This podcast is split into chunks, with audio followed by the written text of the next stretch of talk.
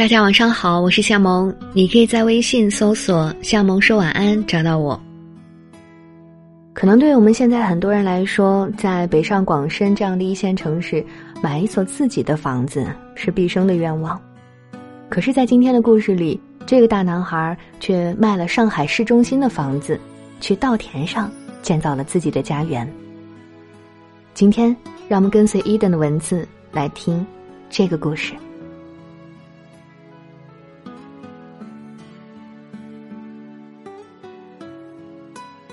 很多年以后，回忆起童年，大雄浮出脑海的第一个画面就是，家乡的一片棉花地里，一个小小的男孩背着麻布兜采棉花。在这个小男孩的眼里，棉花地大的看也看不到头，白花花的一片。在这片鱼米之乡，大雄度过了他难忘的童年。三十几年过去了。今天的大熊在上海的崇明有了另外的二十亩地，种了水稻。秋天水稻熟了，金灿灿的压弯了腰。他在稻田上架了平台，搭了一顶帐篷，天气好的时候就直接睡在了水稻田里。他在自己的朋友圈里写着：“我的新居，在这稻田之上，飘摇，轻薄的人生，栖身如此将就。”二零零四年的时候，大雄买了他人生中的第一套自己的房子，房子位于上海市中心黄浦江的边上。这大概就是我的宿命，我特别喜欢有水的地方。小时候，我家的村子在长江边，我那么小的一个孩子，就老是跑到长江边上发呆，想着那句诗：“滚滚长江东逝水。”长大后，我不管去什么城市，都喜欢住在水的边上。来上海前，我以为上海就在海边，到了之后才发现这里离海好远。但买房子的时候，还是买在了黄浦江的边上。那是他来上海的第四年，从湖北美院毕业后，大雄来到上海。那是一个新旧交替的年代，脑子活络的人有数不清的机会。一个天不怕地不怕，从田地里长大的孩子。靠着他没有被约束过的天性和在美院几年的专业学习，两年时间里，从设计师、设计总监做到副总。二零零三年，大雄开始创业。虽然那个时候我已拿到一万的月薪，还是觉得不知道什么时候才能攒够钱在上海买房。想来想去，还是得自己干。大雄的设计公司山海行。这是公司的名字，还是带水的。公司主要做空间与环境艺术设计。因为工作关系，大雄遇见了他的太太莫奇。结婚后，他们生活在那套有如精神堡垒的房子里，三十五层的顶楼，复式结构，共七点五米高，被大雄改造成了三层。从三楼往下看，就能看到一楼的太太。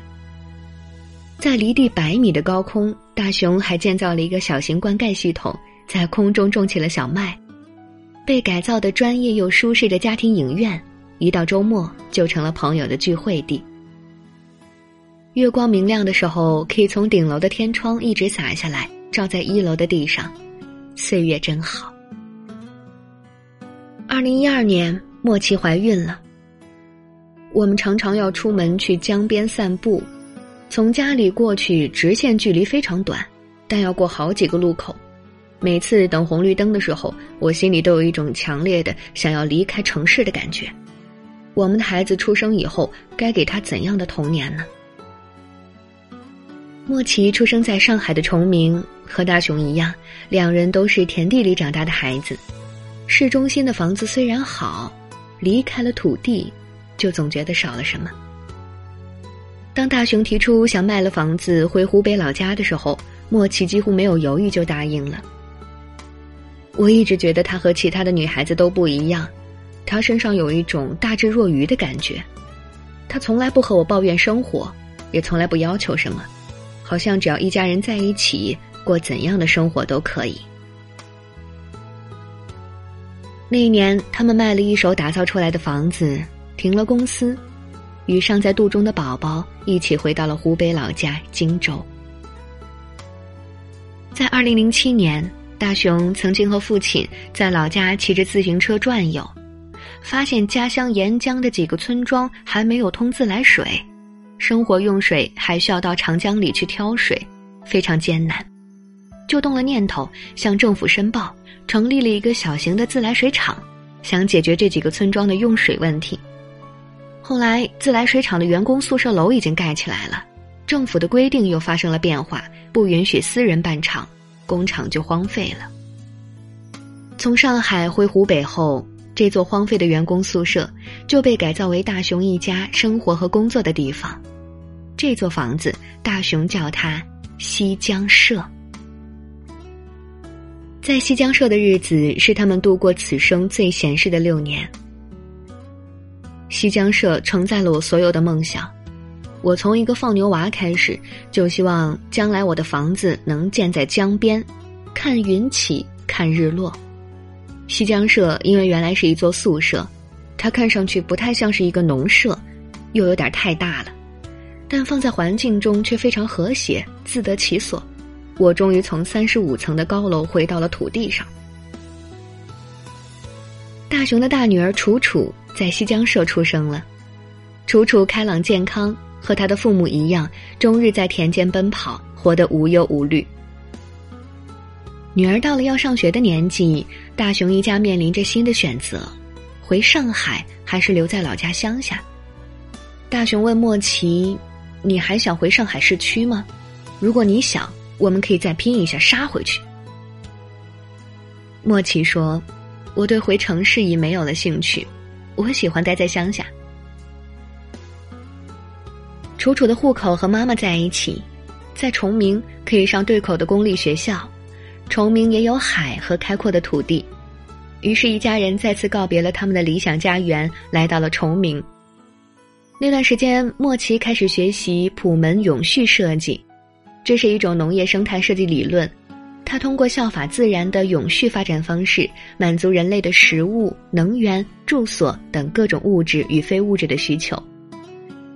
莫奇想要有一个农场，不仅可以满足健康生活的各种需要，也可以与人分享，成为共享家园。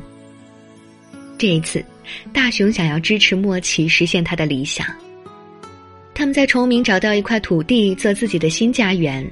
距离莫奇老家只要步行十几分钟路程的地方，土地不算大，二十亩，离海很近，纵横的小河就从田间穿过。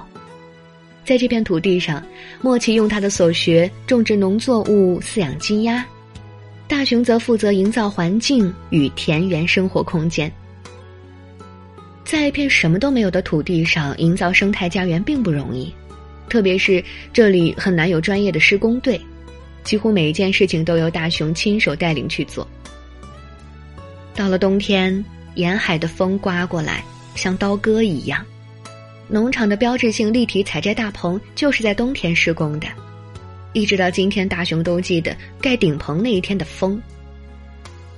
他们的小女儿春春就在农场开建时诞生了，一家人变成了四个。二零一八年秋。农场试着打开门，与朋友们分享生活。在西江社的时候，大雄就有自己造船的梦想。他的造船启蒙是国外杂志《Wood Boats》，那是他在环球旅行中离开挪威的北极小镇时买的第一本。虽然没有开始造船，却一直在看。到了崇明，农场很重要的一个空间就是造船工坊。大雄的造船作坊就在大棚里。用的是从加拿大运来的红雪松。这种木材色泽温和，有一种天然的芳香，防水防腐，除了贵了点儿是再好不过。比起皮划艇，大雄仍然对木头有天然的亲切感。船是大雄自己带着本地木匠做的，不断试错，查找各种资料后摸索着造出来。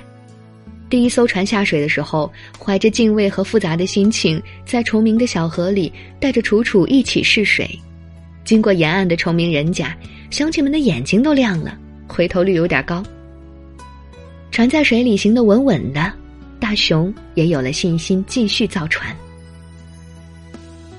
客人感兴趣的话，大熊会带着客人在农场里划船；如果再专业一些的客人，就会划出农场，到河道里进行正式的训练。白天的农场总是欢声笑语，到了晚上，天黑的早，野营的客人钻入营帐，住进田野，只有几名老朋友兴致盎然的在温暖的地窖里喝酒聊天，不免会感慨这么多年的人生变化。城里人总是羡慕大熊和莫奇，但羡慕完了还是要回城里。大熊说。我们的生活不过也是随波逐流，因为有了孩子，就想给他更快乐、自由的童年；因为孩子要读书，就想到回教育资源相对好点的上海。但我仍然有热情去探索、实践着被更多人描述为梦里的田园生活，遵从内心，不去计较太多的得失。如果说生活像大海，那我就是其中浪花。唯愿能折射出阳光的七彩。